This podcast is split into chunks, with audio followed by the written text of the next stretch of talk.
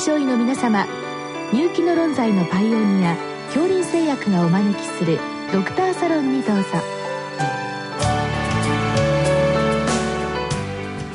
今日はお客様に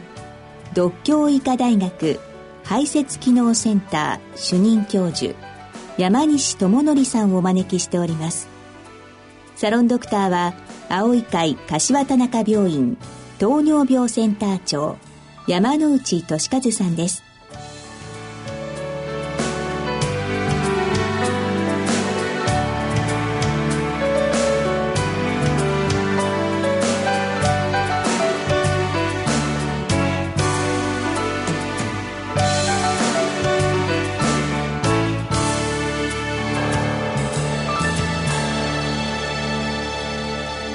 山西先生、よろしくお願いいたします。どうぞよろしくお願いいたします。今日は大分市の先生からのご質問です。前立腺肥大症の薬物療法についてご教示くださいということでございます。はい、先生、このあの前立腺肥大症の薬かなり、え増えてきた印象もあるんですけれども、はい系統としては、まあ、はい、今、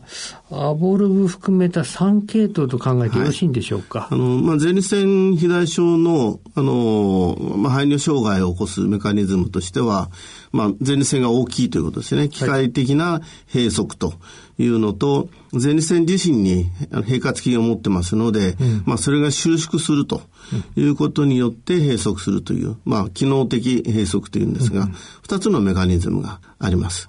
で、まあ、アボルブという薬はですね、はい、あの、前立腺を小さくする。あの、要するに機械的な、あの、閉塞を抑えるという作用があります。で、あの、まあ、よく使われます、アルファブロッカー、アルファ遮断薬とか、あの、まあ、最近よく使われるようになりました PD5 阻害薬ですね。うん、フォスフォディエステラーゼ5の阻害薬というのは収縮を抑えると、前立腺の収縮を抑えて、尿流をなだらかにするという作用があるというふうにお考えいただければよろしいかと思います。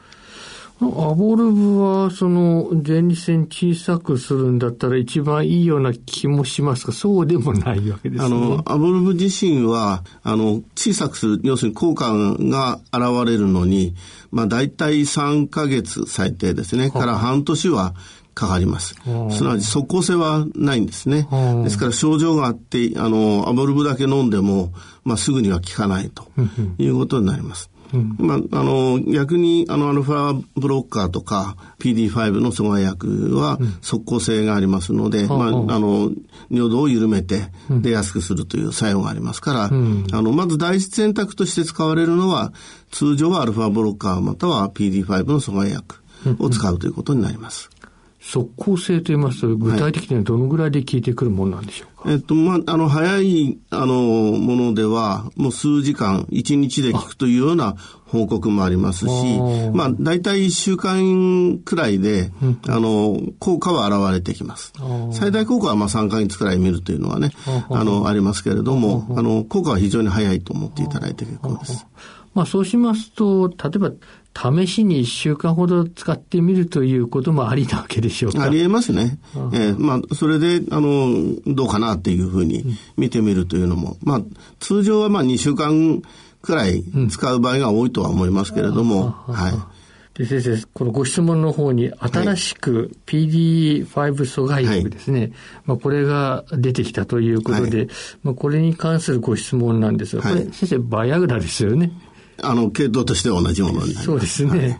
これの効果、効くメカニズムというのは何なんでしょうか、はい、まあ、結局のところ、あの、血管ないしは、あの前立腺尿道の平滑筋を弛緩させると。で、それは NO、あの、一酸化窒素の作用によって、うん、あの、サイクリック GMP、うんが、まあ、増強すると。で、そのサイクリック GMP の作用によって、そういう平滑筋が弛緩しますので、うん、まあ、それによって、まあ、の、勃起が出たりとか、うんうん、それから排尿障害が改善されたりということになります。うん、PD5 というのは、あの、そのサイクリック GMP の分解する交差なんですね。ですから、あの、サイクリック GMP が分解されにくくなると。うん、まあ、あの、要するに作用が増強されるというふうに簡単にお考えいただければよろしいかと思います。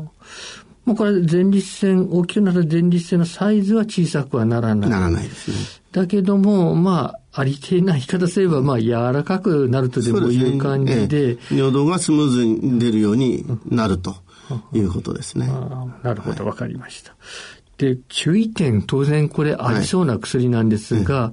まだ、いわゆるバイアグラとは薬薬の量は違うんでしょうか？量は違います。まあ、バイアグラというか、まあ、このタダラフィルだけが、前線肥大症に、あの、適用があるんですが、はい、あの、まあ、一般商品面で言いますと、あの、勃起不全に対してはシアリスという名前になります。それは20ミリ、まあ、あの、オンディマンド、要するに必要な時に使うという方法を取りますが、はいあの、前線肥大症の治療薬としては、はい、ザルティアという商品名になりまして、5ミリを毎日使うということになりますから、あの、まあ、その商品名、それからその作用機量ですね、うん、それから、まあ、その投与量ということが、あの、まあ、それぞれ異なると。いうことになります。で、前立腺肥大症で、あの、ザルティアとして使う場合には、あの、前立腺肥大症であるという、まず、あの、診断の根拠を、あの、リセプトに出さなければいけません。はあ、具体的にはどういったことなんですか、はい、あの、まあ、症状としてよく使われるのが、はい、IPSS 国際前立腺症状スコアというものがありますが、はい、まあ、あとはその大きさですね、超音波で大きさを見るとか、はあ、から尿の勢いですね、うん、尿流測定で尿流を見たりとか残尿を見ると。いうことで、あの、前立腺肥大症による排尿障害ということを、あの、診断したという日付も書かなければなりません。あ、そうですか。なかなか厳しいんですね。厳しいですね。あ、そうしますと、これは基本的には専門医の先生専門医が、そうですね。まず専門医が一度見て、はい、そういう診断をしたという根拠を、はい、あの、まあ、お手紙をもらっていただいて、た上であれば、うん、あの、リセプトにいついつそういう診断がされてますと、いうことが書いてあれば、あの、一般医の先生でも使うことができます。まあ、あの、注意点、副作用という点ですが、はい、これいかがなんでしょう、はい、注意点として一番気をつけなきゃいけないのは、あの、硝酸剤ですね、脳性剤を、あの、使っていると。ニトログリセリンとかああいう類ですね。はい、で、あの、まあ、不安定狭心症がある方、うん、から重度の心不全とか、うん、から低血圧、高血圧、重度の方とかですね、うん。うん、あとは心筋梗塞の起用が3ヶ月以内の方、えー、脳梗塞が6ヶ月以内の方は使用禁忌となってますので、えー、まあそういう急性期の神経関係のあの病気を持っている、または脳性剤を持っている方はあの使わないというふうにお考えいただければよろしいかと。まあ、ただ先生、あの、割に高齢者では使いにくいなという印象もしなくもないですけどそうですね。まあ、そういう疾患をお持ちの方が多いですから、はい、まあ、そういう方にはアルファブロッカーを使うというふうにお考えいただいた方がいいでしょう。うんうん、このアルファ1重体遮断薬ですね、これとの使い分けなし、どちらが第一選択薬になると考えてよろしいんでしょうか、うん、効果としては、両者で、まあ、あの、ほとんど差はないだろうと。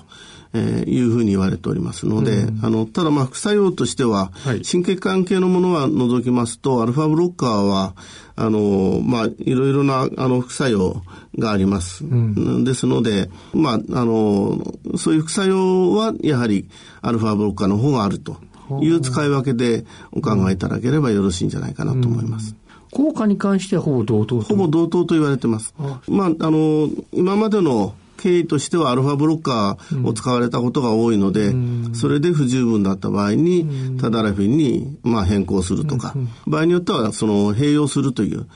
考え方もございますけれども、あの、最近ではタダラフィルをファーストチョイスに使うケースも多いでしょうから、それで効果不十分の場合には、逆に今度アルファブロッカーを使うと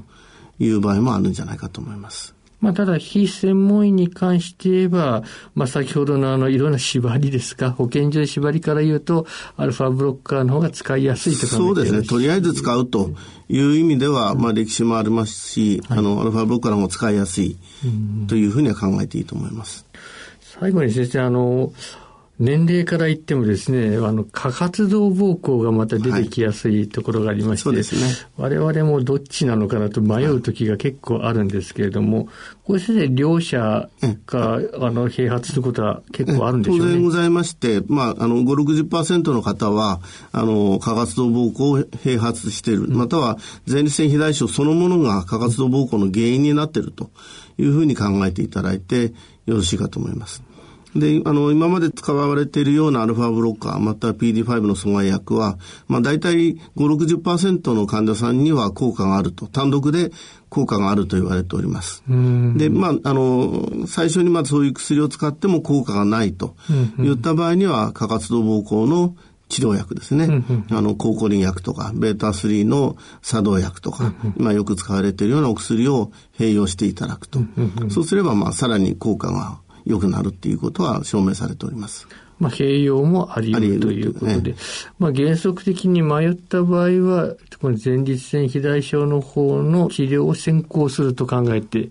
ろしいわけです、はい、それでよろしいかと思います。これあの、効果判定というのは、まあ、先ほども自覚症状ですぐ分かるよということだったんですけど、はい、まあ、我々あの、おなじみのですね、PSA というマーカーがありますけど、はい、これに対する影響といったのはどういったものなんでしょうか、アボルブはですね、前立腺を小さくするだけではなくて、うん、まあ、PSA を、まあ、ほぼ半減させると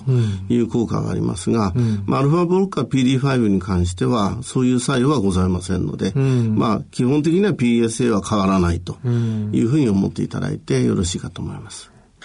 アボルブを、まあ、最後にですね、併用していくというやり方はなされるんでしょうか？はい。あの、大きい前立腺ですね。まあ、私たちは体積を測りますので、まあ、体積が 30cc 以上といったような大きい前立腺で、まあ、あの、最初にまずアルファブロッカー PD5 の阻害薬を使った上で、効果がないというふうに判断された場合には、併用するという方法を取ります。まあ、その場合切り替えよりももう併用でいくという。そうですね。あの、採用基準が全く違いますので、あの、そういう意味では併用の方が、あの、まあ、よろしいというふうに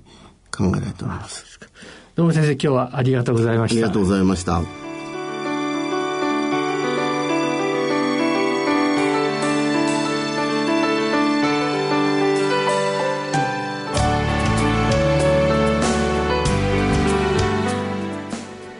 今日のお客様は独協医科大学排泄機能センター主任教授山西智則さん。サロンドクターは青い会柏田中病院糖尿病センター長山内俊和さんでした。それではこれで恐林製薬がお招きしましたドクターサロンを終わります。